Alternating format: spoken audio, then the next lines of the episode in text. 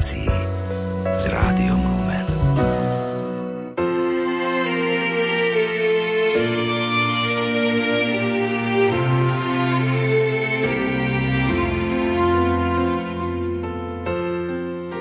Naša sedembolestná matka je pre nás radosťou, že ju máme, útechou v krížoch života, nádejou vo všetkých ťažkostiach. Milujme ju a skladajme jej do náručia všetko. Všetko. Slovami Dona Ernesta Macáka, ktoré adresoval vo svojom liste 7. júla 2009 členom rodiny sedem bolesnej Pany Márie, Začíname reláciu o modlitbovom spoločenstve, ktoré združuje patrónka Slovenska. Známy salesiánsky páter, obeď komunistických represálií, náboženský redaktor, pedagóg a spisovateľ, vzal v roku 2006 po piatich mesiacoch modlitieb pod svoje duchovné krídla modlitbové spoločenstvo, ktoré sa pravidelne schádzalo v Šaštíne pri Sedem bolesnej. Milí poslucháči Rádia Lumen, v nasledujúcich minútach vás pozývame vypočuť si sedem zastavení so siedmimi členmi rodiny sedem bolestnej Pany Márie. Pokojné chvíle pri rádiách vám želajú tvorcovia relácie, hudobná redaktorka Diana Rauchová, technik Marek Rimovci a náboženský redaktor Jan Sabolo. Členka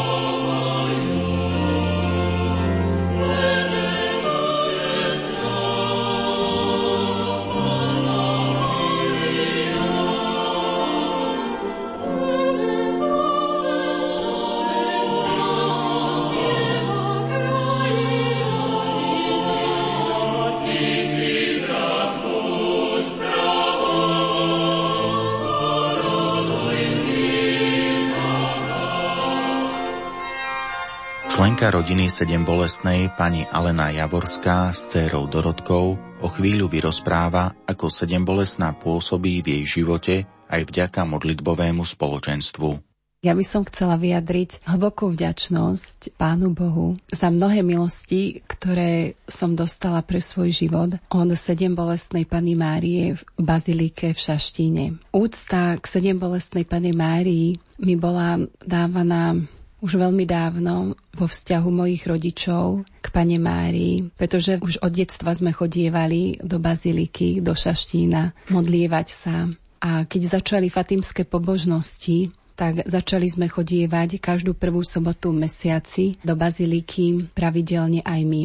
Pretože naozaj toto miesto veľmi prirástlo k môjmu srdcu. Veľmi som túžila prijať sviatosť birmovania práve v Bazilike v Šaštíne, aj keď nepochádzam zo Šaštína. Poprosila som o to, či by to bolo možné, bolo mi to umožnené. Ako 15-ročná som prijala sviatosť birmovania práve v Bazilike. A pamätám si, že v tom momente sa zrodila vo mne taká veľká túžba naozaj žiť svoj život s Pánom Bohom, s Pánom Máriou, tak ako si to Pán Boh želá. A preto som sa pýtala, aká je Božia vôľa pre môj život. Či sa mám stať reholná sestrička, alebo mám vstúpiť do manželstva. A preto som sa začala modliť za spoznanie svojho povolania ak by som mala byť reholná sestrička do akého spoločenstva, alebo ak má byť moja cesta rodina a rodinný život, tak akého muža mi pán Boh pošle. A práve s týmto úmyslom som pravidelne chodievala na púte. Vždy som sa tak odovzdávala pánu Bohu, pane Márii a prosila ju o tento úmysel, o spoznanie Božej vôle pre môj život. Potom, keď som mala 20 rokov, tak som išla na púť k Duchu Svetému znovu do baziliky k sedem bolestnej pane Márii. Na tento moment si veľmi dobre pamätám, pretože najprv, než som išla na program pre mladých, ktorý bol na nádvorí, tak som išla do baziliky k pane Márii, kde som pri jej nohách znovu a znovu všetko odovzdala do jej náručia. Vravím jej, že tak ako ty držíš v náručí svojho syna, tak ja ti znovu odovzdávam môj život, aby som plnila to, čo ty chceš, tak ako ty si plnila nie svoju, ale Božiu vôľu vo svojom živote. Daj mi spoznať, čo mám robiť, aká je tá Božia vôľa. Takže takto som všetko odovzdala a potom som taká veľmi spokojná išla na ten mládežnícky program, ktorý sa konal na nádvorí. Tam som sa stretla so skupinkou kamarátov a medzi nimi bol pre mňa neznámy mladý muž. Keď mi ho predstavili, tak z tohto muža na mňa vyžarovali tri čnosti. A to veľké dobro, hlboký pokoj a láska taký pocit úžasného bezpečia. A ja hneď v tom momente som vedela, že to je ten muž, ktorého mi pána Mária pripravovala. Že to je tá Božia odpoveď na tie moje otázky. A naozaj ako sympatie boli obojstrané a hneď sme si aj vymenili kontakty na seba. A také prvé rande sme mali práve na nasledujúcu fatímskú pobožnosť. A bolo pre mňa veľmi symbolické, že ja, ktorá som vlastne v 15 rokoch prijala sviatosť birmovania Ducha Svetého v Bazilike, tak znovu na púť k Duchu Svetému som spoznala svojho manžela a znovu teda v Bazilike. Bolo to veľmi, veľmi symbolické. A preto z veľkej takej vďačnosti Pane Márii sme aj svadbu mali v Šaštíne pri nohách Pany Márie hlboko vďačný za dar nášho manželstva. Neustále, ako chodívame, ďakovať Pane Márii, prosiť ju už v našom rodinnom živote a vždy Pana Mária vypočúva naše modlitby, naše prozby. Vždy sa nájde spôsob, akým nám Pán Boh odpovie. Sme veľmi vďační, že nám Pán Boh požehnal tri krásne deti a naozaj denodenne sa stále snažíme prežívať práve to, že Pana Mária sedem bolestná, znamená pre mňa naozaj konkrétny život viery, konkrétny život lásky, konkrétny život útechy pre tých, ktorých nám Pán Boh požehnáva do cesty. Aby som vedela, ako sa správať, ako sa riadiť, tak naozaj tie odpovede nachádzam v sedem bolestnom ruženci, lebo každý ten jeden desiatok je práve častokrát odpoveď, aký zaujať postoj, ako sa zachovať v situáciách, ktoré nám rodinný život prináša. Viete povedať, že aké tie bolesti ste už prežili v tom vašom živote? Mňa veľmi oslovuje práve už aj hneď to prvé tajomstvo, keď ako Pana Mária prichádza s pánom Ježišom do chrámu a Simeon jej predpovedá, že jej srdce prebodne meč bolesti. Tak ja ako matka veľmi vnímam aby som sa neuzatvárala sama do seba, o svojom aj rodinnom živote, aby som naozaj ten svoj rodinný život neuzatvárala len do spoločenstva mojej rodiny, ale naozaj ísť medzi druhých ľudí, navštíviť, aj keď s deťmi je to častokrát veľmi náročné, zvlášť keď sú malé dlhé cesty, to sa častokrát nezaobíde bez plaču. A jednoducho priniesť tú obetu, aby tá radosť z daru materstva, ktorou má Pán Boh požehnáva, aby som sa o ňu podelila aj s druhými ľuďmi a priniesla im to požehnanie, ktoré so sebou deti prinášajú. Takže toto ma oslovuje napríklad na prvom a veľmi aj napríklad, keď pána Mária stratila pána Ježiša a tri dní ho hľadala ako 12-ročného, to je moje, môžem povedať, obľúbený taký desiatok, nad ktorým veľmi rada rozímam, pretože ja hľadám pána Ježiša každý deň a naozaj nachádzam ho v chráme a veľmi sa teším možnosti, keď môžem každý deň ísť na svetú omšu. A naozaj nie problému a ťažkosti, ktorá by sa nedala odovstať Pánu Bohu práve vo Svetej Omši. Vždy potom prichádzam domov veľmi upokojená a naplnená takou takým pokojom a radosťou. Takže pre mňa je toto veľmi, veľmi obľúbený desiatok, nad ktorým veľmi rada rozímam. Ako pána Mária s Jozefom našli pána Ježiša v chráme a ja ho tam chcem nachádzať každý deň môjho života. Je tu vedľa vás aj vaša prostredná dcéra Dorotka. Čo nám prosprávaš o tvojom vzťahu k sedem bolesnej pani Márii? Modlíme sa každý večer ku pani Márii. Chodím do kostola rada. Povedz, a v škole ako? No, veľmi som sa cez prázdniny tešila do školy. Ja som rada, že som už v škole, že sa učím veľa vecí. No ja by som ešte povedala, že s cerkou vyhľadávam také detské modlitby a aj teraz sa veľmi pekne modlíme. Deviatník sedem bolestnej Pane Márii aby naozaj už aj deti dokázali vnímať panu Máriu ako našu mamičku, ku ktorej sa môžu utiekať a môžu sa jej zveriť aj so svojimi školskými trápeniami, aj všetkým, čo ich cez deň stretne. Však? Mm-hmm. Rada sa modlíš modlitby k sedem bolestnej pani Márii. Áno. A pomáha ti? Áno. Bol taký moment, že si ju tak prosila pred nejakou skúškou a... My sme sa modlili za zdravie brat Ríčka Matka.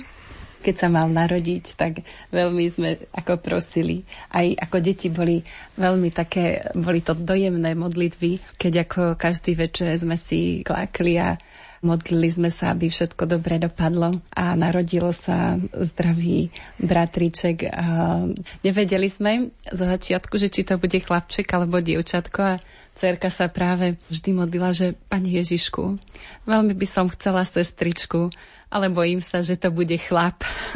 A naozaj to potom aj ten chlap bol. Takže naozaj tie detské modlitby sú veľmi krásne a úprimné, čisté. Radostné perly s belasým nádychom. Posielam úprimne s ďakovným povzdychom. S tebou sa radujem s tebou len máma. Za tvoje áno, čo z Bohu dáva, za dar ten najväčší pod srdcom nosiaci pre hriešný nás, Betleme rodiaci. Za lásku k Bohu a k nám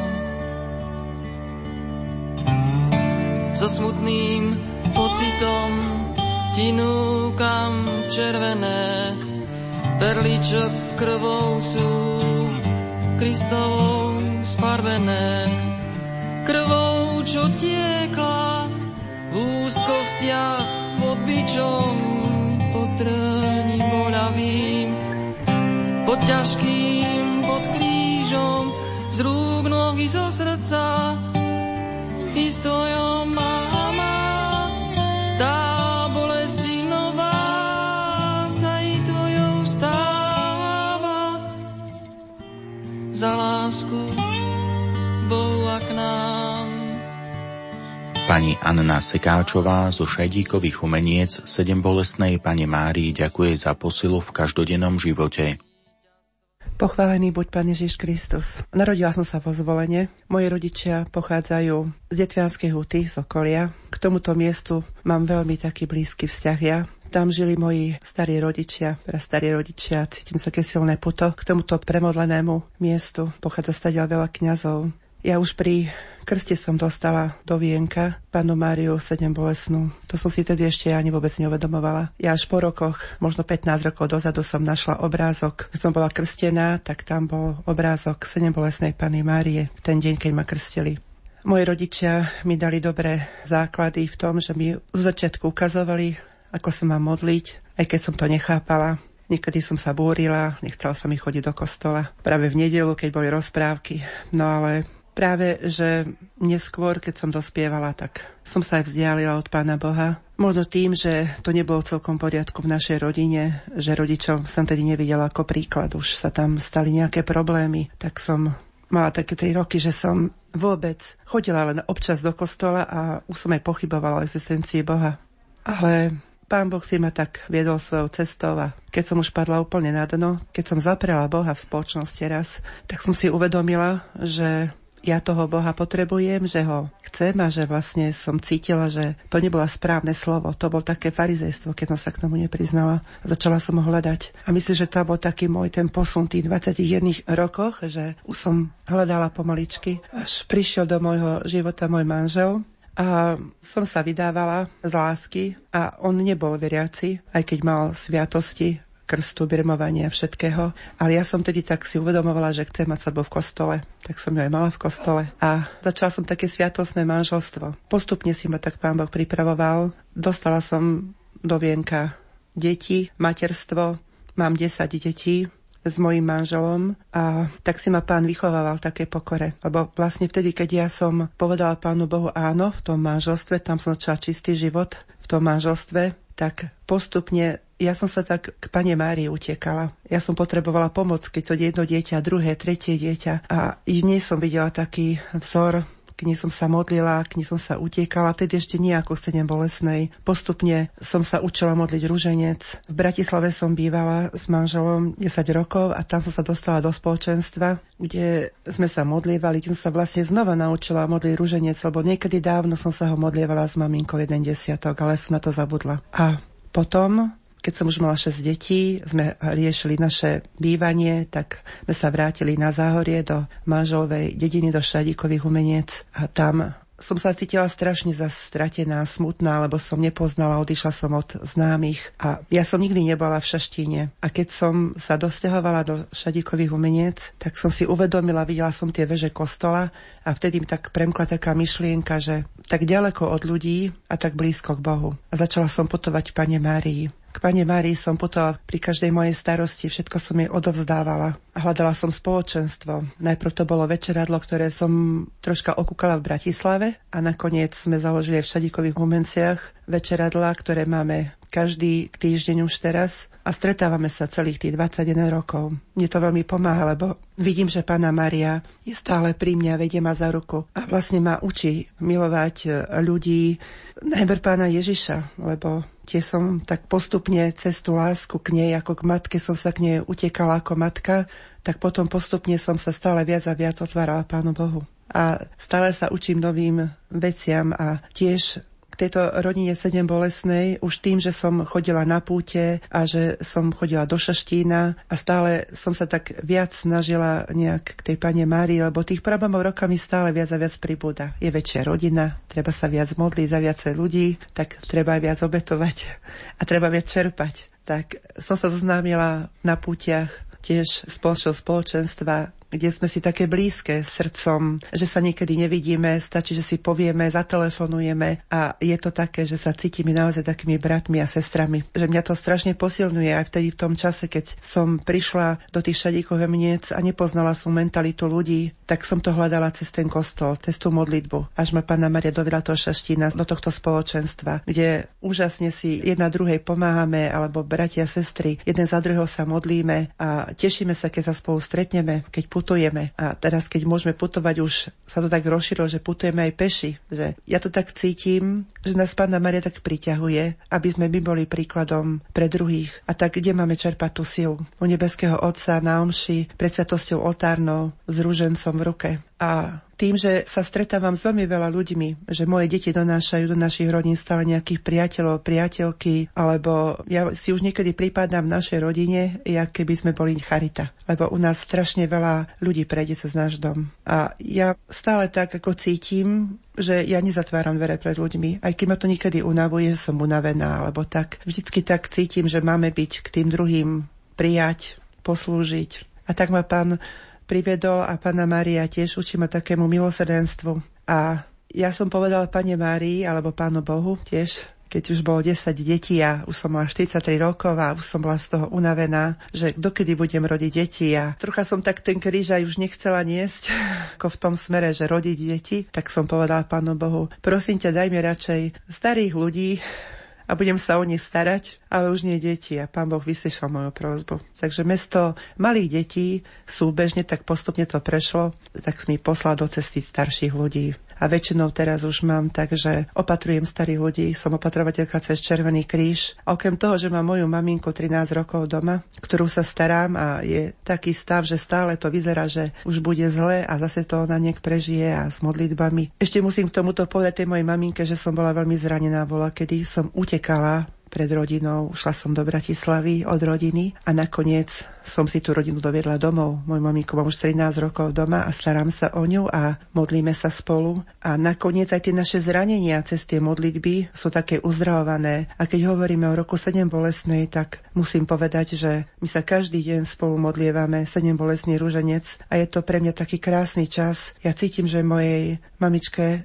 som odpustila, že som sa tak viac k nej priblížila že si ju vážim ako matku, že ďakujem Pánu Bohu a Pane Márie, že ma učí milovať ju takú, aká je a že sa s ňou môžem modliť, že môžem stráviť ten čas v modlitbe s ňou. A potom toto isté sa snažím s tými ostatnými ľuďmi, ktoré mi Pán Boh dáva do cesty. Že príjmam tých ľudí, snažím sa a učím sa byť trpezlivá, aj cez tie všetky bolesti, trápenia, únavu. Každý deň sa učím niečomu novému, lebo je toľko situácií, už som si koľko razy povedala, že som na to pripravená, ale nie som. Ja už žijem tak, že nikdy neviem, čo bude o hodinu, alebo neplánujem si na zajtraší deň. Učím sa príjmať tie veci, ktoré sú práve. Lebo ja si poviem, že dneska urobím toto a o hodinu je niečo iné.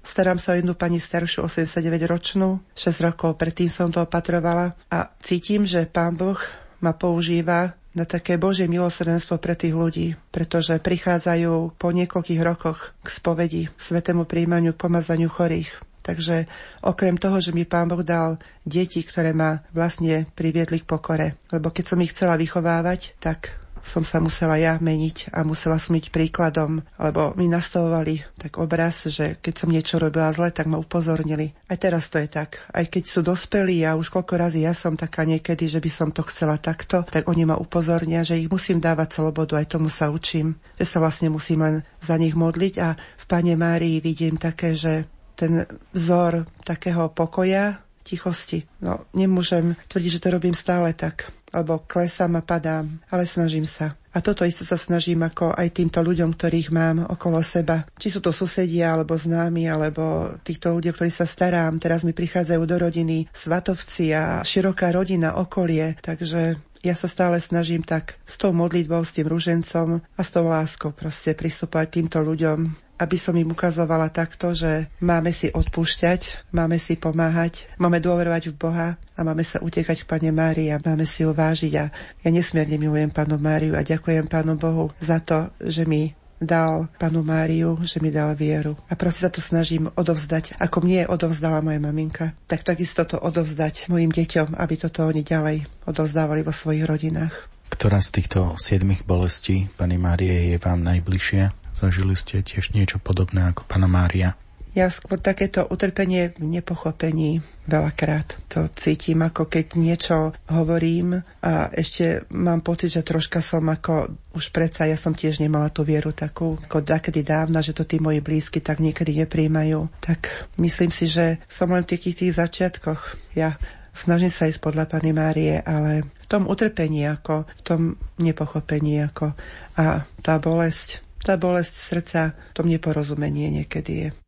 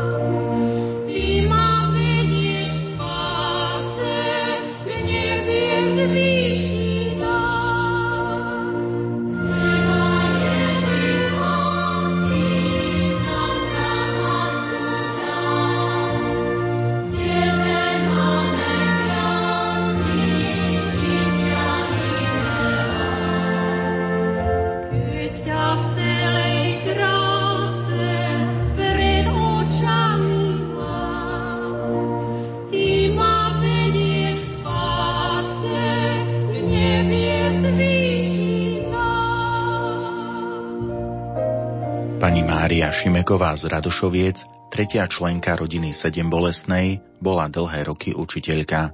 Stála pri zrode spoločenstva pred 8 rokmi.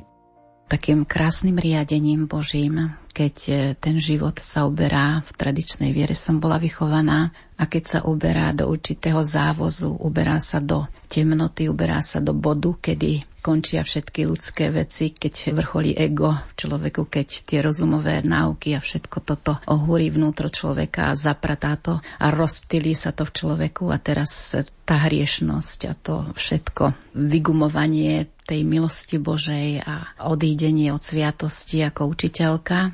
No a príde k bodu, že pán hľadá.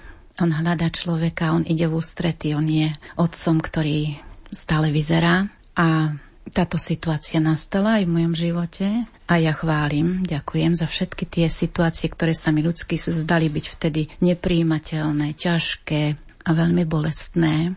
A potom e, začala tá krásna cesta bolestná, ale už e, hľadaním a naplňovaním božstvom, taký charizmatický rozmer to bol moja cesta. A tá bolestná cesta bola vlastne očisťovaním. A to je to krásne, že rozlišovať e, už cestu, ktorá je napredovaním, ktorá vlastne nesie to umenšovanie a zriekanie a ten nádherný postup cez príjmanie Božích milostí, ktoré sú veľkým naplňovaním a veľkým darom cez sviatosti a hlavne cez pokanie ja by som chcela skutočne to posolstvo Fatimy, pokánie a pokánie a pokánie. V tom napredovaní má veľký význam a časté svete spovede a cesta takej kontemplácie, cesta hľadania prítomnosti, byť s Bohom, aby som sa tam nezatúlala so ženami a zmienkou žena zase s tým ľudským, ale taká túžba, to všetko sa dá vyprosiť, všetko vyprosiť, aby sa to Božie semeno začalo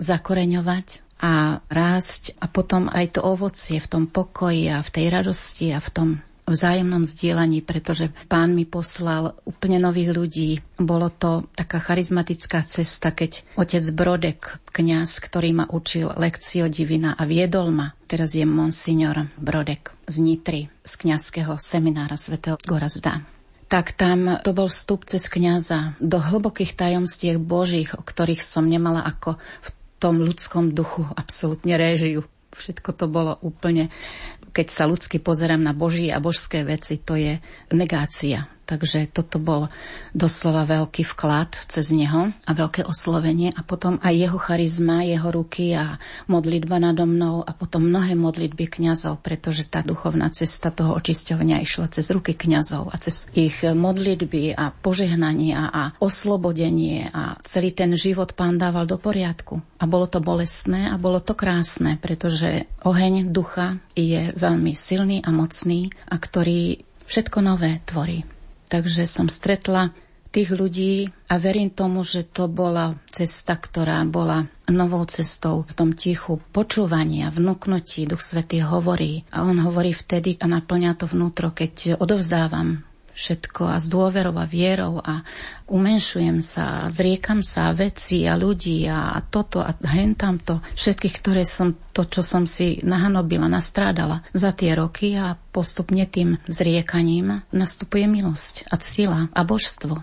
Takže moja cesta je vlastne návrat k božstvu, pretože ten egoizmus a všetky tie nánosy aj v totalite zničili. Bola som oddelená od božstva a to ego, ak sedí na tom tróne a robí sa rovným a robí sa silným a mocným, tak to je veľmi zlé. Takže ego dole a tá Božia múdrosť pomaličky nahradzovala. Veľkým vzorom bola Pana Mária. Neskutočné tajomstvo je pre mňa vtelenie a potom tá bolestná cesta s ňou ten život postupný, tie kontemplácie jej bolesti, pretože tých sedem bolestí, to je, to je neskutočne, jej život bol plný bolesti, ale plný bolesti, pretože ich prežívala s božským synom. A to je božský zdroj jej bolesti. Preto naučila som sa nebáť utrpenia, príjmať utrpenie, modliť sa, a prinášať aj určité obety, ktoré je treba prinášať, pretože mám za čo stále odprosovať a mám za čo stále odčiňovať. A je to radosť pretože s ňou nájsť tú milosť, ponoriť sa cez ňu do jej bolesti, do ktoréhokoľvek tajomstva, ktoré prežívam v momentálnej situácii, ale už ho neprežívam za seba, ale prežívam ho za manžela, prežívam ho za deti, prežívam ho za toho, za toho, koho mi posiela pán do cesty a on sa mi otvorí, tak v tom prežívam tie bolesti toho človeka a dokážeme už aj cez modlitbové spoločenstvo prosiť skrze tajomstva, skrze božstvo sveté a cez Božie milosrdenstvo úžasné, ktoré je prosiť za iných a vyprosovať duchovné svetlo alebo radu alebo Božiu múdrosť, ako napredovať.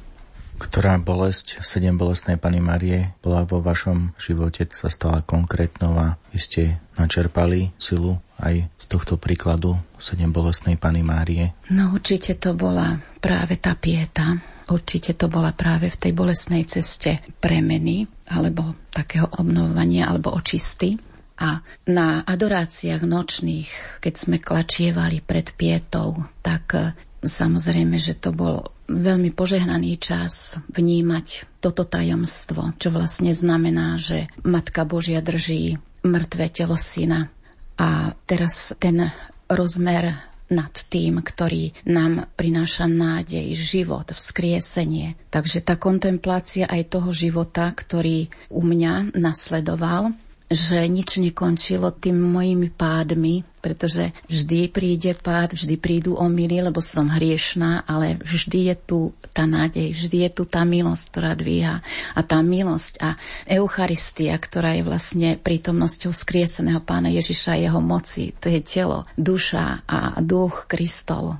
Plné božstvo, ktoré prežívam a ktoré príjmam a ktoré chce premieňať. Keď moja vôľa sa podriadí, keď moje ja sa podriadí a keď môj duch sa podriaduje tomuto veľkému tajomstvu, tak e, to ide. Takže to z mŕtvych stanie a tá obrovská nádej, to opravdivé svetlo, ktoré ide práve z tej piety.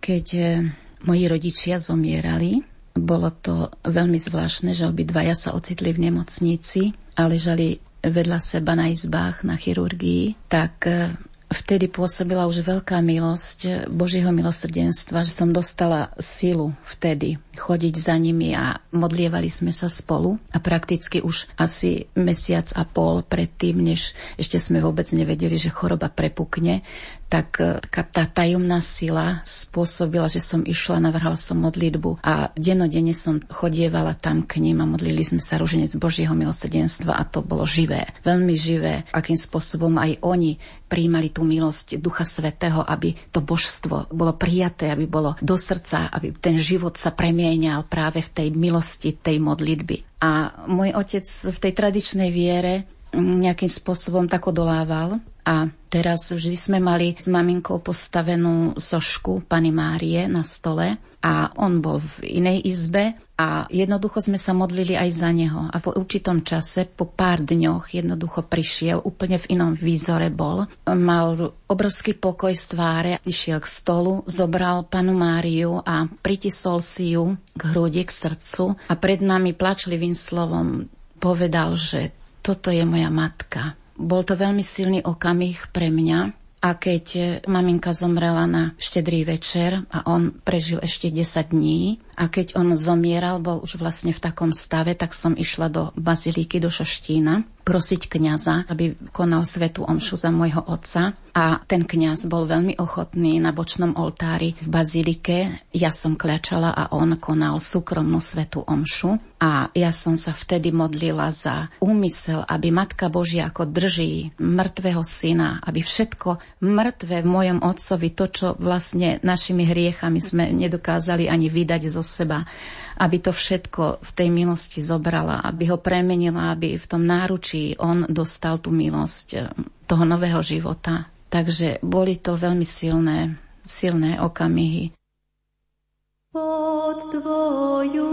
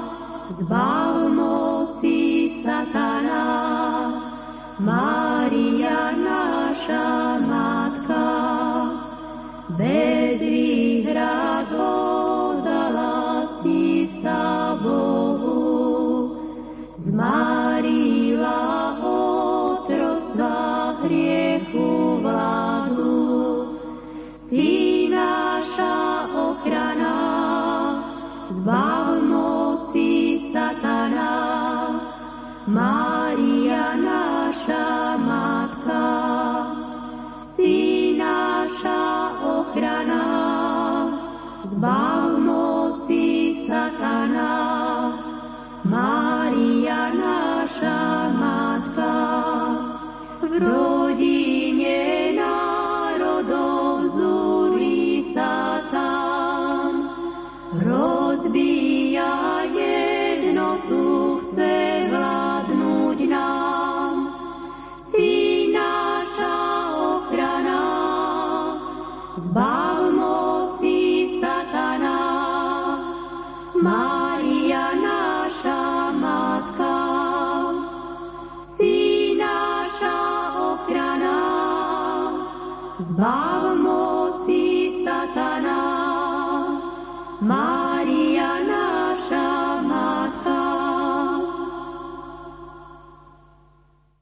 Štvrtá v poradí, pani Ľubica Drinková pochádza z Borského Mikuláša, ktorý leží iba 5 kilometrov od Čaštína.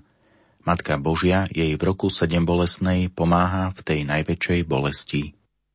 Ja môžem každú chvíľku navštíviť baziliku sedem bolesnej Pany Mária a vidím v tom takú Božiu prozreteľnosť, že naozaj, keď som cítila nejakú ťažkosť, bolesť, vždy som nasadla na bicykel a utekala som naozaj do toho domu.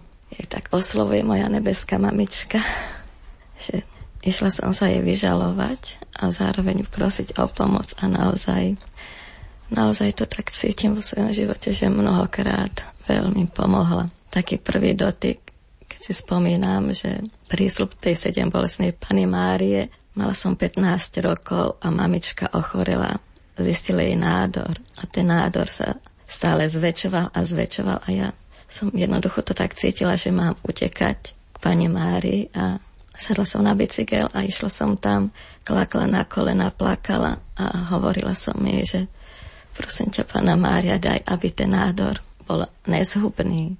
A mamička išla na operáciu a naozaj ten nádor bol nezhubný, bol veľký, ale nezhubný, takže potom sa všetko pekne zahojilo, mamička bola už zdravá.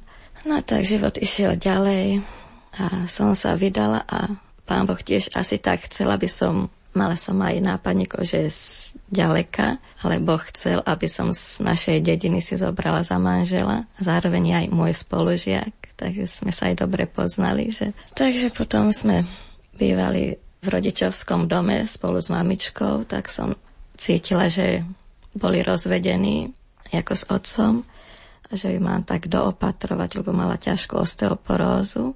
A tento rok to bolo úplne také vyvrcholenie, k tomu sa potom vrátim. Že v decembri, hneď ako začal advent, mamička dovtedy sa tak obišla, že všetko hygiena aj tak si urobila, ale jak začal advent, hneď ráno úplne začal s krikom, volala o pomoc, že nemôže úplne vstať, sily opustili a láhla. Už ani nič nevládala. Tak hneď chcela kňaza, tak som jej zavolala kňaza, jej dal sviatosti, pomazania chorých aj zomierajúcich. A vtedy vlastne som tak pocitila, medzi nami bol stále nejaký taký e, nejaký rozbroj, ani sme nevedeli, že prečo, že stále sme si nejak nerozumeli. Ja mám také dva obrazy po starých rodičoch, po, môj starček bol organista Augustín Veselý, on to mal po rodičoch, on ešte po svojich rodičoch a ja som si dala nové obrazy, je tam obraz sedem bolesnej Pany Márie a obraz Boského srdca a tieto obrazy som si dala tak na také čestné miesto vo svojom dome. A vždy, keď je ťažko, idem k ním, klaknem na kolena a prosím, plačem. A tak vždy, keď bolo medzi nami nejaké nedorozumie, vždy som utekala k tým obrazom a prosila som naozaj, že nech Pána Mária mi pomôže, že je mi to ťažko, že aby som medzi svojou mamou mala také nejaké nedorozumenia, že aby sme ani jedna, ani druhá neboli zatratená pán Boh to vlastne tak urobil, že mamička ochorela ťažko, že láhla a ja som bola donútená ju opatrovať, že úplne som videla, že pán vymení ten kríž nedorozumenia za kríž tejto opatery a bolesti. Takže stále sa to tak zhoršovalo. Ja som sa musela naučiť ju prebalovať, krmiť a bolo to veľmi ťažké pre mňa aj pre mamičku, lebo ona sa musela to prijať, aby sa nechala takto opatrovať. Akože to bolo veľmi pre ňu ťažké, ale vždy sme ráno poprosili pánu Máriu, že mala tam obraz sedem bolesnej pani Mári nad postelou, že tak sme sa modlili k nej, aby nám pomáhala jej aj mňa. Naozaj sme to tak s pomocou Pány Márie z Božou zvládali. No, stále sa to zhoršovalo, zhoršovalo, až prišiel nový rok a mamička mala prvú právnučku Jessiku. A hneď na nový rok sme sa dozvedeli, že havarovala a zomrela. Ona bývala stále akože u nás, často nás navštevovala mala 5 rokov a jak sme túto bolesť pocítili, že toto 5-ročné dievčatko zomrelo, tak hneď som pochopila. Odrazu mi tak svitlo, že začala rok 7 bolesnej Pany Mári, že naozaj až doslova, že som cítila, že tento rok bude pre mňa taký bolestivý naozaj. A o 7 dní zase mamička zomrela, takže v tom týždni sme mali dva pohreby našej rodine a bolo to naozaj veľmi náročné, že bez tej pomoci Matky Božej, že úplne by sme to nezvládli. Pán dáva kríže ťažké, ale zároveň dáva aj silu k tomu, aby sme to zvládali. Úplne to tak chápem, že Pán Boh to tak dáva. Úplne to tak cítim, že tak ako je škola Ježišovho srdca, že ja tak vstupujem do takej školy sedem bolesnej Pani Márie. Úplne v tomto roku sa to tak začalo, že úplne ako by som vstúpila do tej školy sedem bolesnej Pani Márie, že sa učím. A najviac ma tak e, oslovila taká jej odovzdanosť do vôle Božej, tak sa snažím, že naozaj, že tieto bolesti, čo nás postili, že na začiatku roka, že tak v takej odovzdanosti, lebo Všetci sa búrili, najmä jej rodičia, že prečo pán Boh ju zobral, prečo hento toto, že prečo sú aj horší od nás, že prečo ich a tak všelijak, ale som to tak príjmala tak odovzdanie, že stala sa Božia vôľa, že nechápeme tomu, ale Boh, čo robí, dobre robí, je to určite na záchranu, myslím, že aj celej našej rodiny, lebo sú tam, že taký odpad od viery mnohí v našej rodine. No, v jednej starodávnej modlitbe sa hovorí, že bolestnú matku nikto neteší a usiluj sa aspoň ty, aby si ju potešil. Toto sa ma veľmi dotklo. Som dostala takú starodávnu knižočku, aj to sú tiež také božie cesty, že v Skalici som raz išla sa pokloniť, keď som chodila mamičke prelieky, kdy som sa zastavila v kostole. Tam som tak klačala, modlila sa bola tam jedna pani a priniesla všelijaké také staré knižečky, že zomrela je starenka a ona chcela, že aby to zaniesla do kostola, že niekto si to už ako zoberia. Ja som si to tam prezerala a taká knižočka ma oslovila, že 9-dňová pobožnosť k úcte bolesnej Matky Božej a je to z roku 1940. A keď som sa tam modlila, aj tam krížová cesta, že deviatník, sedem bolesnej Pany Márie, litánie a potom ešte také modlitby, že úplne som plakala, že tak ma to chytilo za srdce a potom som to dala rozmnožiť, dala som to kamarátkam a každá, čo sa to modlila, že hovorila, že každá plakala keď prvý raz sa modlila z tejto knižečky. Takže aj pána Mária chcela, že aby to bolo také pokračovanie, že tá starenka sa to určite dlho modlila a chcela, že aby zas bolo pokračovanie v tej modlitbe. Už som hovorila, že tej bolesti naši moji rodičia sa rozviedli a mal som takú túžbu v srdci, že aby zomreli zaopatrení. A môj otec odišiel bývať do Bratislavy, s jednou tam žil a raz nám zazvonil telefón. Tá pani volala, že otec je v kóme.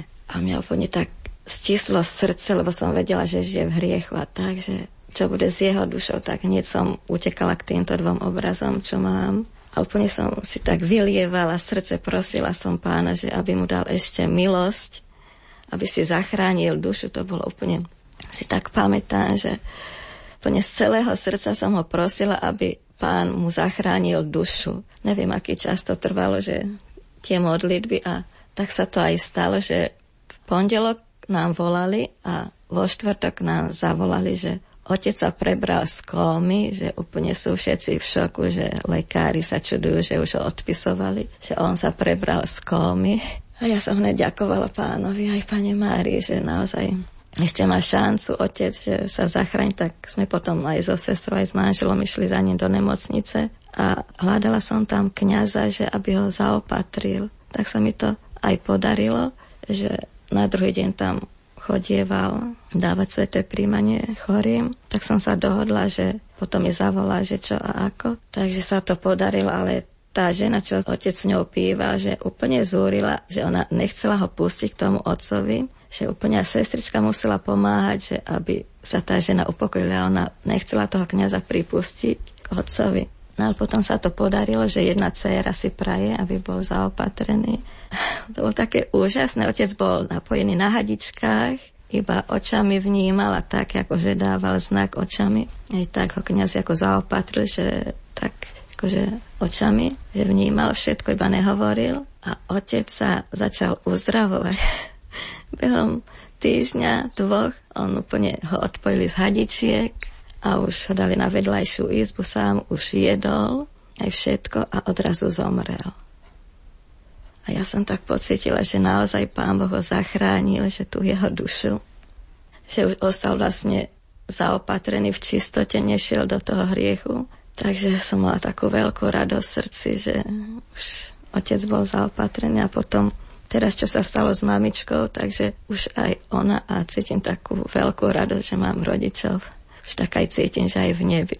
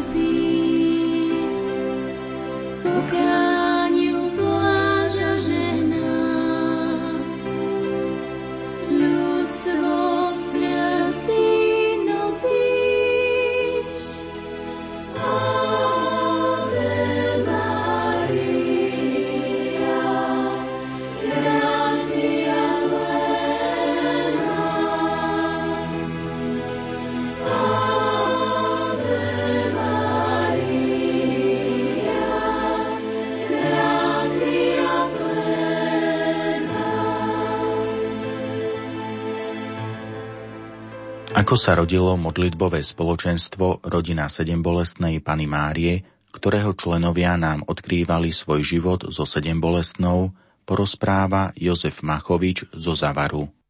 Spoločne s manželkou sme začali chodiť aj s priateľmi, ktorí nás zavolali do Čenstochovej na púť. To bolo asi pred 6 7 rokmi. Bola to taká cesta pešia, nedaleko je zastávka svätej Anny pri Krakove, pri Božom milosedenstvu a od tejto zastávky 3 dní sme išli peši do Čenstochovej. V rámci národnej púte polskej je to národná pelekřinka. Boli sme tam viackrát, asi 6 krát a pri tejto príležitosti sme sa aj zocelili vo viere a videli sme, že aký je oduševnený tento polský národ, ako miluje svoju kráľovnu, oni hovoria, že je krulica polského národa, že ako ju považujú za kráľovnu, ako sa kláňajú všetky stavy, aké množstvo ľudí je to. To je táto národná puť už mala, ja som bol na výročí poslednom 300 a predtým som bol 299, 8 a tak ďalej. 300 výrečie, to znamená, že už 300 rokov Poliaci organizujú túto národnú púť, kde sa zúčastnilo registrovaných asi 300 tisíc. Medzi tým sme boli aj my zaregistrovaní v rámci tzv.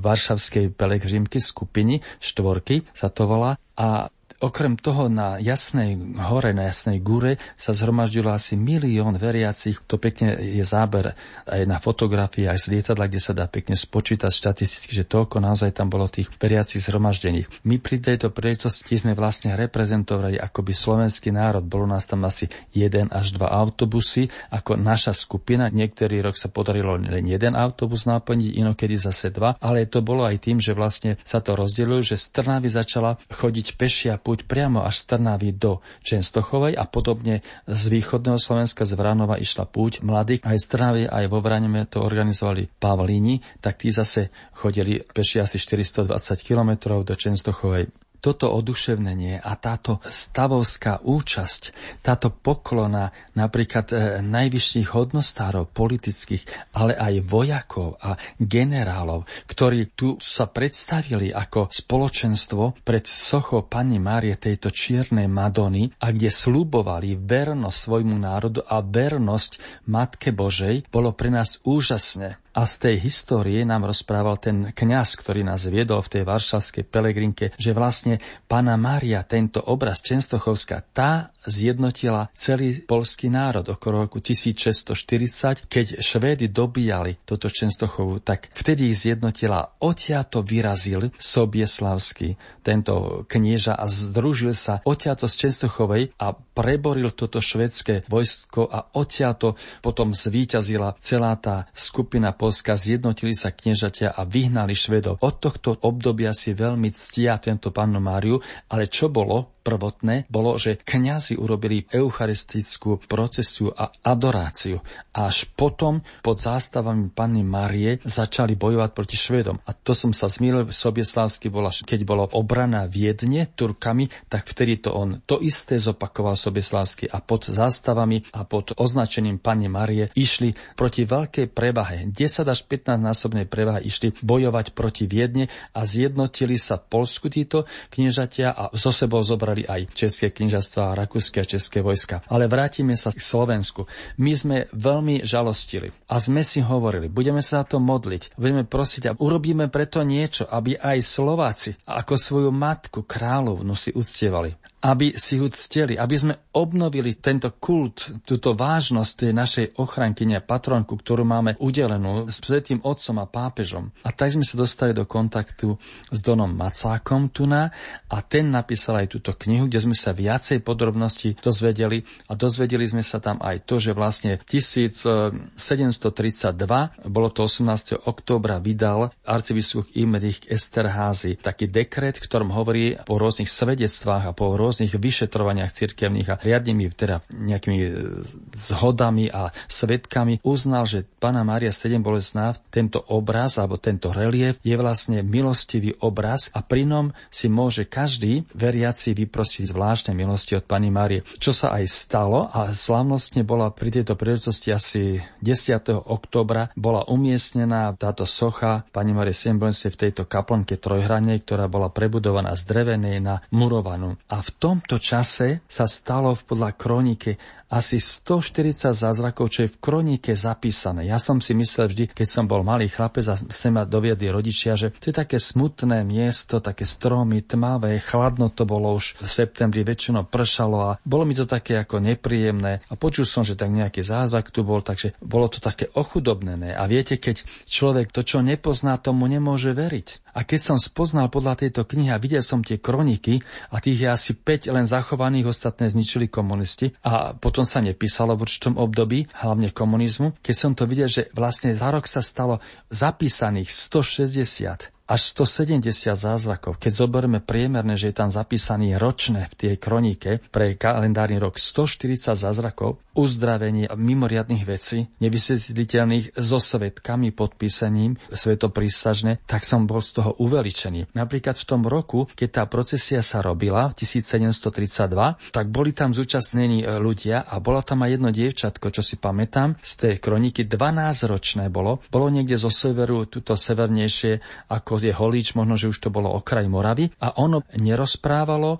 nechodilo, Doviezli ho tí rodičia s veľkou vierou, teda ako ležiace, išli s touto procesiou, išli do Lateránskej kaplnky, ktorá bola vo Farskom kostole a odtiaľ bola tá socha prenesená do tohto už vybudovaného pevného trojhranej kaplnky, trojhraného stánku a keď sa vracali, tak toto dievčatko sa postavilo, rozprávalo a išlo s nimi spätne tej procesie. To je všetko tam v kronike zapísané. Takže takého charakteru to boli viditeľného charakteru zázraky, kde všetci to videli. Ale tie zázraky sa dejú stále, pretože sme boli s tým aj upovedomí, aj upozornení, keď tu bol pápež svätý Jan Pavel II, teraz už svätý, tak on obnovil bulu, ktorá je asi 200 rokov stará, bulu o rodine sedem bolestnej, Pany Márie táto bula už bola dávno vystavená a my sme vlastne akoby pokračovatelia. To, čo bolo schválené, táto bula v sebe zahrná, že sme rodina sedem bolestnej prívrženci, ktorí sa majú starať o propagáciu Matky Božej sedem bolestnej,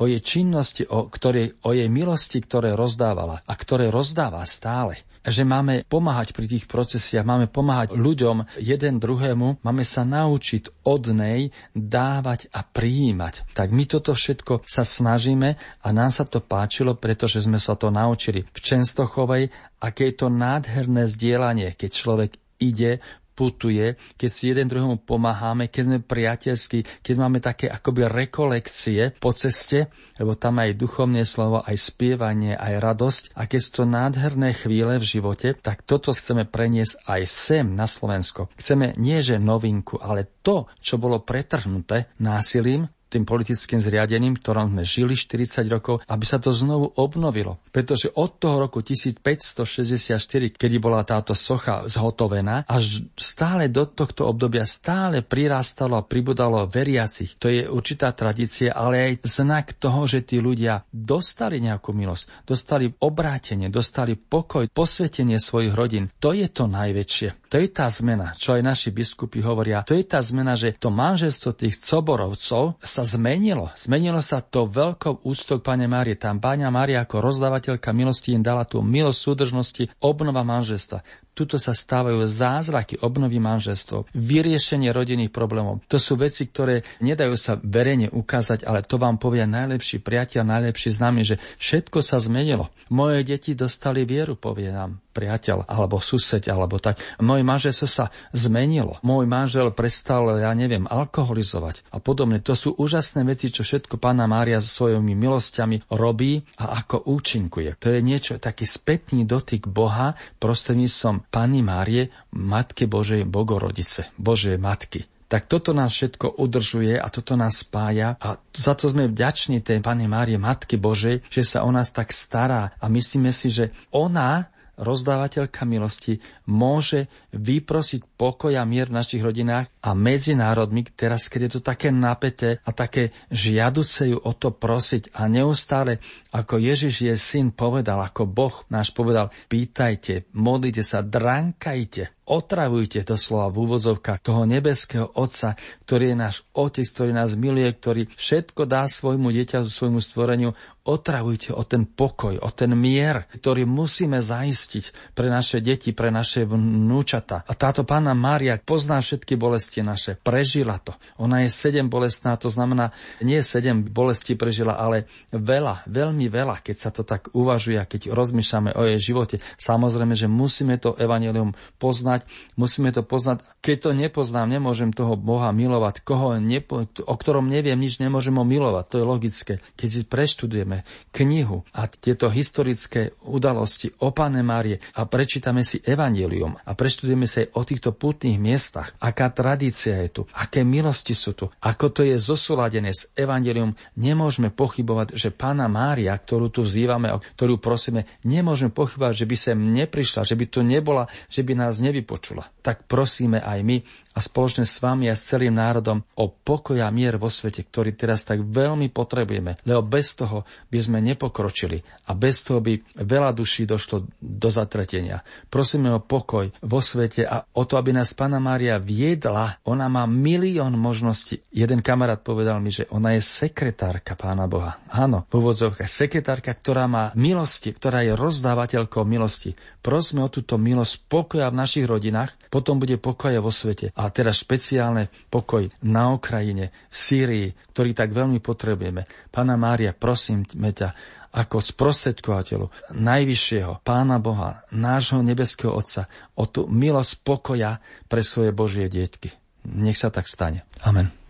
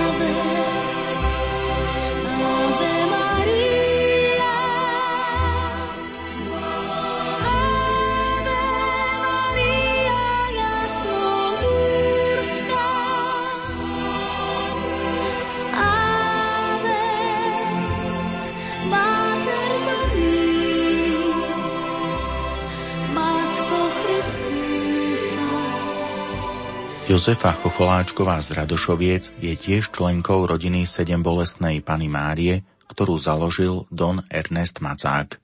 S týmto kňazom som sa dostala do kontaktu ešte veľa skorej a bol istý čas môjim spovedníkom a veľmi krásne si na to spomínam, čiže bolo mojou veľkou radosťou, keď sa stal vedúcim alebo založil našu rodinu sedem bolestnej.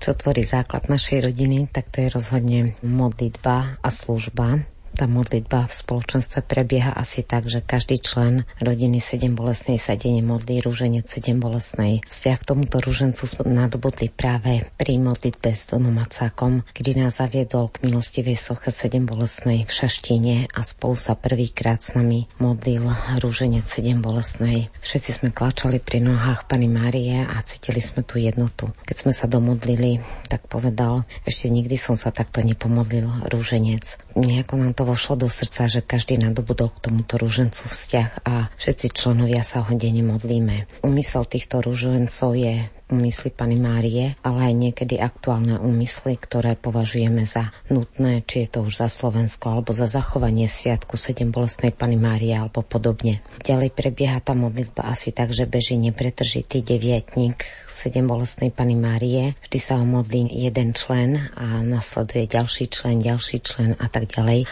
a beží takto v priebehu celého roka. Úmysel tohto deviatníka bol urobiť radosť Pane Márie, ale taktiež sa stáva, že do tohto nepretržitého deviatníka vkladáme i aktuálne úmysly, napríklad momentálny úmysel deviatníka, kedy sa ho modlíme teraz všetci pred Sviatkom 7 bolesnej, tak úmysel bol za kňazov a za všetkých, aby aj organizačne sa tento nápor mohol zvládnuť v súlade s Božou vôľou, ale aj za to, aby boli otvorené srdcia nás všetkých ľudí a prišli sme si uctiť našu sedem bolestnú ako patronku, aby ten národ prejavil tú jednotu a v čom sú jeho korene. Ďalej máme putovné jezuliatko. Putovné jezuliatko si vymieniame na fatinských sobotách, teda toto jezuliatko je v jednej rodine, kedy si ho uctia rôznymi modlitbami k jezuliatku, ktoré sú priložené aj v tom košíku, ako jezuliatko sa odozdáva do rodiny a Vymieňame si ho vždy na Fatinskú sobotu, kedy sa na Fatinskej sobote v Šaštine u našej drahy sedem bolestnej stretáme. Toto jezuliatko sme darovali Donovi Macákovi ako darček a vlastne ten návrh, aby putovalo jezuliatko z rodiny do rodiny, bol pri jeho narodeninách, kedy nám to Jezuliatko vlastne vrátil a my sme zacítili, že Pana Maria bude najviac rada, ak si uctíme jej syna. Preto vznikol nápad, že to Jezuliatko bude putovať vždy do, z rodiny do rodiny.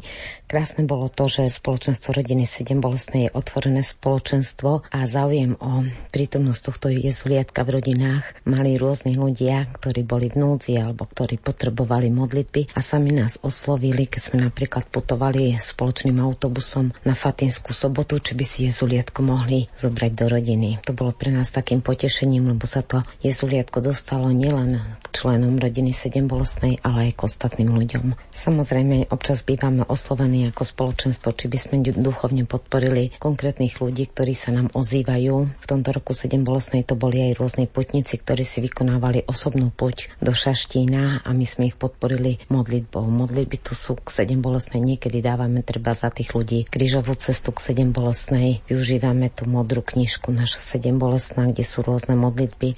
Takže ak nás niekto poprosí o modlitbu, tak sú to alebo rúžence, alebo krížová cesta k sedem bolestnej, alebo to vkladáme do tých deviatníkov, takže asi takýto repertoár tých modlitieb je. No a potom samozrejme vzájomne ako členovia medzi sebou sa asi prejavíme to duchovné milosrdenstvo modlitbe tým, ak niekto potrebuje z našich členov a má a ocitne sa v nejakej zvláštnej situácii, ktorú treba premodliť, tak to spoločenstvo poskytne ten spôsob, že sa na ten jeho umysel aj modlí. Aj toto si vzájomne medzi sebou robíme. Ten druhý bod, ktorý tvorí základ spoločenstva, je služba. Služba spočíva vlastne v prejavoch milosrdenstva a to v rôznym spôsobom. Tá služba je aktuálna najmä s podnetou baziliky, čo potrebuje bazilika. Napríklad v tomto roku 7 bolo sme, sme poskytovali rôzne služby pri organizáciách púti, lebo prichádzali tam rôzne pútnici a my sme poskytovali rôzne služby ale tie služby sú aj iného druhu. Napríklad zabezpečujeme obetné dáry k rôznym vynimočným omšiam. Napríklad teraz bude ďakovná omša za úrodu. Zabezpečíme krojovaný sprievod alebo vyzdobujeme pravidelne živými kvetmi sochu Fatinskej Pany Márie. Teda tie služby sú rôzneho druhu, ale sú tak, aby boli nápomocné konkrétne pre baziliku v Šaštine v roku 7 bolestnej Pany Márie vznikla myšlienka, aby sa vytvorili medaile k našej drahej 7 bolestnej a Úmyslom bolo, aby sa aj tieto medaile dostali medzi nás Slovákov a vlastne ako posvetená medaila, aby posvedcovala nás, tí, ktorí ju máme. A preto vznikla myšlienka, že by bolo veľmi dobré, aby sa tie medaile nejak dostali medzi ľudí a spodne tu kniaza z baziliky bol návrh, aby sme vyrobili aspoň e, nejaké maličké rúženčeky, teda tých sedem zrniek, ktoré by symbolicky znázorňovali jednu bolesť Pany Márie, na ktorom by bola pripnutá tá medailička. No, keďže my sme nevedeli vôbec vyrábať rúžence, ale asi aj takým základným vlastnosťou tejto skupiny je to, že keď nám kňaz káže niečo alebo navrhne, tak sme voči tomuto návrhu poslušní. A hoci sme nevedeli vyrábať rúžence, tak sme rozhodili tie siete asi ako tie zrnka pospájať. Bolo to veľmi zaujímavé v kombinácii s modlitbami matiek, ktoré priebežne niektoré z nás sa modlíme aj modlitby matiek a tak vznikli tieto rúženčeky, že sa nám ich podarilo vyrobiť. A keďže sa vyrábali, ako sme pozerali na tých sedem zrniek, zdalo sa nám to také maličké, symbolicky to nám evokovalo absolútnu pokoru Máriínu, že nie je tam tých sedem bolestí, ale len jedna tá bolest tou medailou. A tak asi z také nejakej vnútornej túžby darovať tej Márii niečo tak špecificky, kde by boli znázornené v tom rúženci bolesti, tak vznikol spravený rúženec, ktorý je z brúsených ružičiek bielých a sedem hlavných zrniek sú sklenené krásne červené srdiečka a tento rúženec je ozaj slavnostný. Robilo sa v spolupráci pánom Brošniakom, ktorý má nesmierny vzťah a úctu k sedem bolestnej Pany Márie.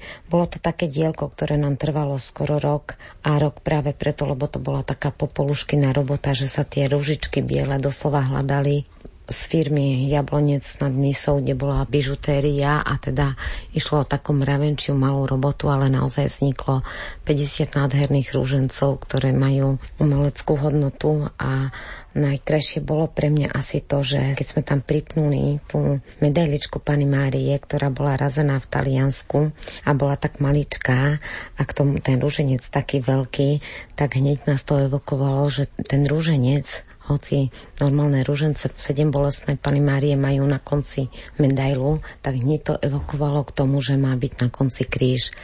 A Krásne bolo v tom to, že pán Brošniak našiel kríž, ktorý tak e, materiálovo a umelecky sedí k tej medaile, že všetci sme pochopili, že pána Maria viedla tieto kroky tak, aby bol oslávený jej syn nie len ten rúženec, ale že to vyvrcholilo do oslavy toho syna, čo je aj jej zámerom, lebo nás vedie k svojmu synovi a ten rúženec je takým nejakým veľmi fyzickým vyjadrením toho, ak ho uvidíte, bude sa darovať práve túto sobotu. Na Fatinskej sobote ako obetný dar preberie ho arcibiskup Zvolenský, ktorý potom na Sviatku 7 bolestnej Pany Márie ohlási, kde tento dár bude ďalej putovať, ako budú tie rúžence použité, kto sa bude na nich modliť. Je to taký osobný darček rodiny 7 bolestnej pre panu Máriu. No a tie maličké rúžence budú na Sviatok 7 bolestnej Pany Márie rozdávané s tými medailičkami medzi ľudí, ktorí prídu do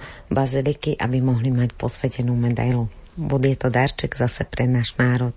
Pre vás osobne, ktorá z tých siedmých bolestí je najbližšia? Blízke sú mi asi všetky, pretože sme od Dona Macaka dostávali veľmi krásne rozímania k týmto bolestiam, aspoň v tom čase, kedy nám on poskytoval. Myslím, že počúvať Dona Macaka o bolestiach Pani Márie snad sa nedá povedať, ktorá, ale mne osobne je veľmi blízka tretia bolesť, ktorého si s bolestou hľadala a to práve preto, lebo v mojom okolí je veľmi veľa ľudí, ktorí tento dar viery alebo nechcú mať alebo zatiaľ ho neobjavili.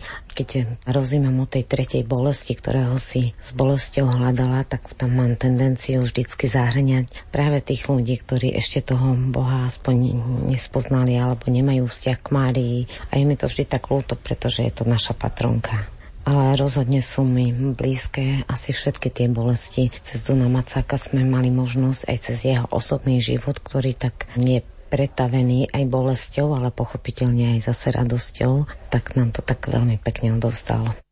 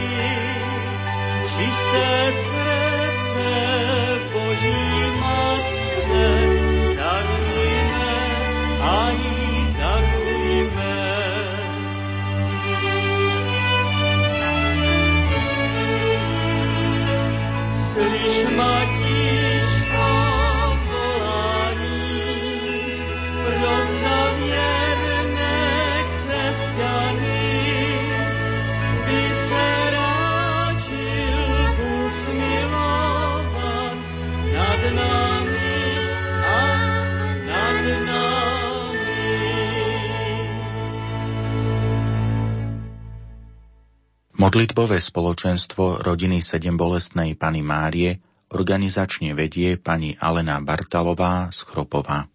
Členov rodiny Sedem bolestnej Pany Márie je tak asi 45 na jeden autobus, pretože každoročne robíme púte do Čenstochovej a to sú členovia rodiny Sedem bolestnej Pany Márie, ale máme aj členov, ktorí sú takí priaznivci, ale Nestretávame sa vždy priamo na Fatimských sobotách, pretože máme Terku napríklad z Nižnej, z Oravy, ktorá sa stretáva s nami iba počas e, národnej púte, keď je a potom na púti v Čenstochovej. Organizovali sme púť do Medžugoria, napríklad v septembri 2007 sme pripravovali výstavu ktorá nám bola prepožičaná k 1140. výročiu schválenia staroslovenčiny ako štvrtého liturgického jazyka katolíckej apoštolskej cirkvi. Tam prednášku mala pani Šubiaková. Bolo to veľmi krásne, naozaj podujatie. Potom sme mali prednášku k roku svätého Cyrila a Metoda pani profesorka Fordinálova 14. na povýšenie svätého Kríža. Pripravovali sme, pretože vždy každá aktivita je podporená modlitbami a najsám prv sa za to modlíme a potom na začiatok nového roka predkladáme naše aktivity sedem bolesnej Pany Márie.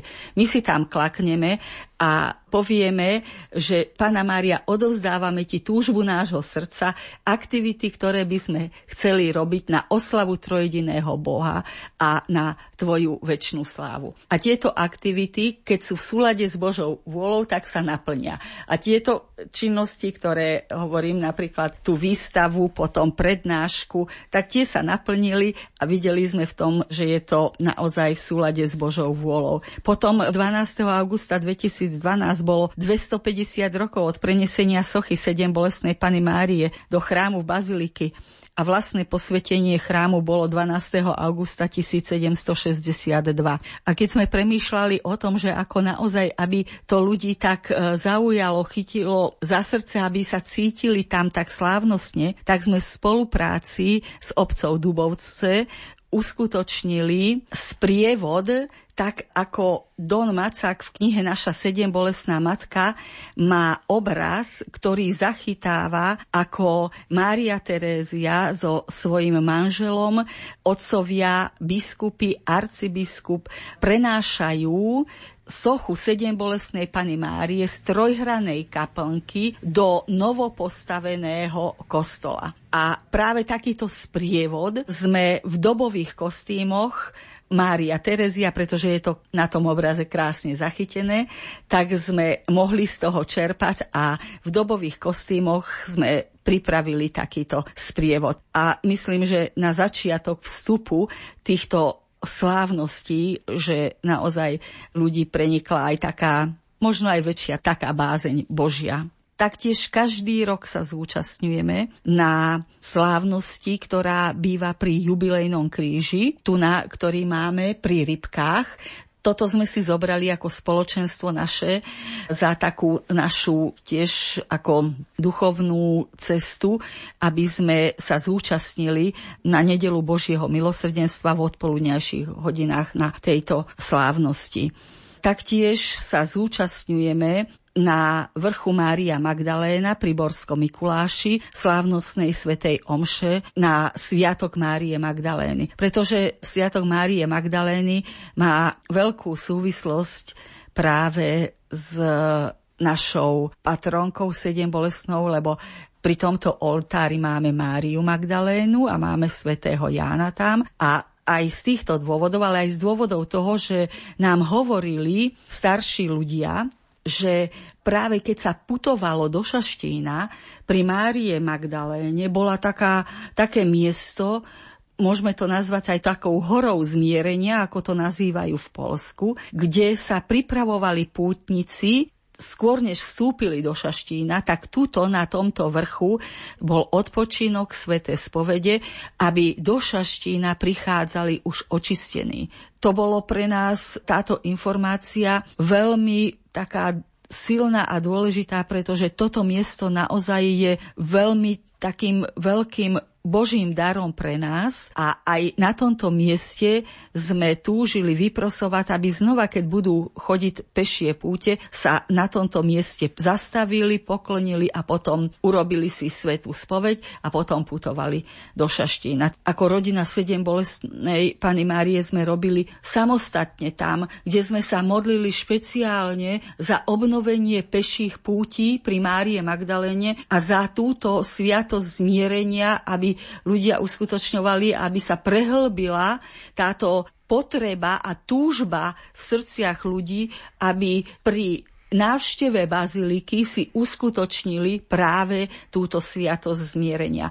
Tu sme mali pozvaného aj kňaza, ktorý prichádza na Slovensko v určitom čase veľkého mariánskeho ctieľa, ktorý naozaj taktiež po celom svete chodí, navštevuje tieto miesta a vlastne aj povolanie do jeho kňazskej služby bolo cez uh, Akitu, cez panu Máriu. Kňaza Pátra Luisa z Venezuely, ktorý tam slúžil Svetu Omšu a vyprosoval spolu s nami práve tieto potrebné milosti a tieto prozby. Práve aj tento Páter Luis pretože on každý rok, keď príde do Šaština, tak Svetá Omša je a už tá informácia sa dostane, prenikne k nám a z ďačnosti za túto návštevu Slovenská úcty k sedem bolestnej farníci zo závodu a z Bratislavy Petržalky, kde slúži pán Farár Mášik, ktorý je jeho vlastne duchovným spolubratom, alebo spolu študovali v Ríme, tak e, sme niesli a to bola zase taká túžba nášho spoločenstva, aby patronka naša slovenská prichádzala do jednotlivých krajín sveta, aby sa krajiny modlili za nás a my za nich. A v roku 2012 v decembri sme osobne niesli tento dar, kópiu sedem bolestnej Pany Márie do Venezuely. Takže Venezuela naozaj tento kňaz touto svojou farnosťou sa modlia za Slovensko. Inšpirovalo nás k tomu aj to, že Brazília priniesla na Slovensko svoju patronku, panu Márius Aparecity a táto patronka sa nachádza v chráme sedem bolesnej pane Márii v Petržálke, práve tam, kde slúži pán farár Mášik. A to odovzdanie a celé to prebiehalo v takej nádhernej atmosfére, ale vo veľkej bázni Božej. A to odovzdanie bolo tak preniknuté takou veľkou láskou. A to tak aj troška podnietilo k tomu, že aby aj my sme sa modlili za to, aby sme mohli odovzdať, keď ideme napríklad do Polska, sochu 7 bolestnej Pany Márie, čo sme aj v roku 2012 urobili, že sme odovzdali v Polsku takú malú sochu sedem bolestnej Panny Márie.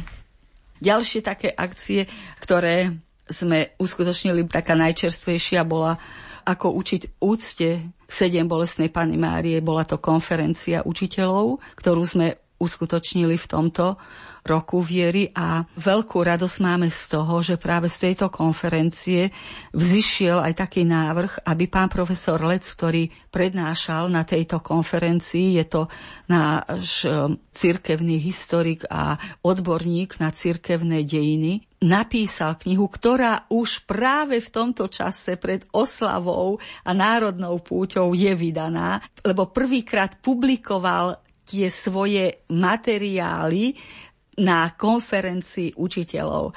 a máme z toho takú radosť, že pána Maria chcela, aby táto konferencia učiteľov bola a že podnetila ešte aj k tomu, že pán profesor Lec napísal druhú knihu, lebo Don Macák napísal Dejiny Šaština, ale Dejiny úcty k sedem bolesnej pane Márie je to prvá taká kniha na Slovensku, čomu sa veľmi, veľmi tešíme a verím, že naše rodiny a farnosti príjmú a budú s radosťou prijímať toto poznanie, ako naši predkovia si uctievali, aby sme potom na týchto základoch a koreňoch budovali aj našu vieru, lebo to poznanie je základ toho, aby sme uverili. Taktiež naše spoločenstvo navštevuje púte na Morave v Žarošiciach. Myslím, že to bol rok 2000 10, kópia 7 bolestnej Pany Márie, bola nesená v Žaroticiach mužmi zo Šaštína a niesli ju na pleciach práve túto kópiu 7 bolestnej Pany Márie. A pretože to je veľký sviatok úcty k Pane Márii ako k takej, tak jednotlivé farnosti nosia vyzdobené panu Máriu a potom idú sa pokloniť k Žarošickej pane Márii. Keď niesli naši chlapci, naši muži sedem bolestnú panu Máriu, sama som bola toho svetkom, pretože sme utekali za našou patronkou, že ľudia pri pohľade na sedem bolestnú panu Máriu si začali klakať. To bol pre mňa veľmi hlboký zážitok, že to Božie milosrdenstvo sa dotklo srdc tých ľudí, ktorí tam boli. Možno si to mnohí ako ani nevšimli, ale bolo to veľmi silný prejav úcty práve k našej drahej patronke sedem bolestnej pane Mári. Bez tejto úcty neviem si predstaviť, ako by sme mohli prežívať svoj každodenný život pretože keď ju máme v úcte, tak vlastne sa podriadujeme tomu, čomu nás vedie Pána Maria, odovzdávame jej všetko, odovzdávame jej svoju vôľu a odovzdávame jej životy, odovzdávame jej naše rodiny, v ktorých žijeme, všetky radosti jej odovzdávame. Takže tú podriadenosť a úctu k sedem bolestnej Pane Márii je takým základom aj celého nášho spoločenstva rodiny sedem bolestnej Pani Márie.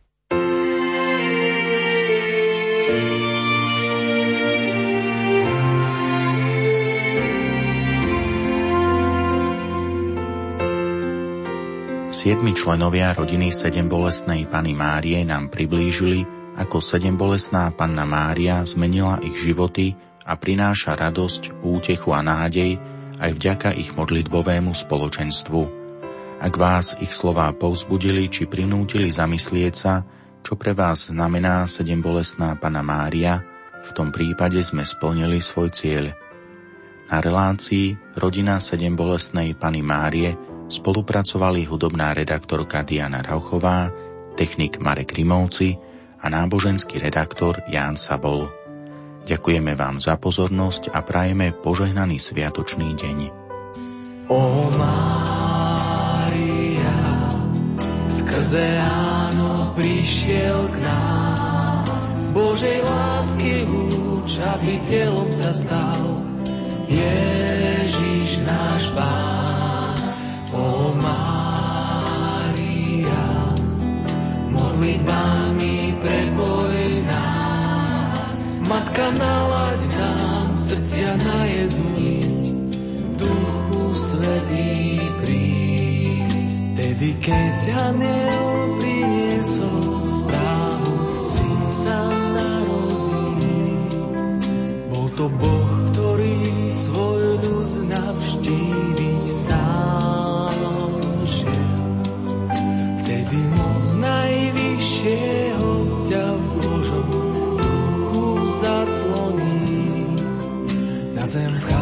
vchádza Boží syn.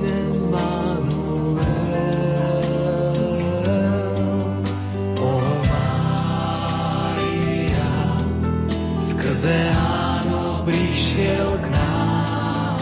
Božej lásky lúč, aby telom sa stal. Ježiš náš Pán. O Mária,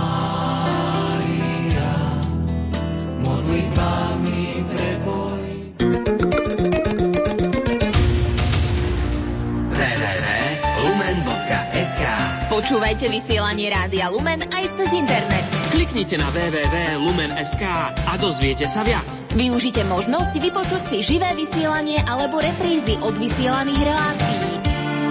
Aktuálne vám prinášame fotografie z Dňa modlitieb a spoločenstva v Rádiu Lumen. Fotogalériu z Lumentúry s Miroslavom Sanigom. Nové informácie a textové súbory k projektu Talianske svetielko.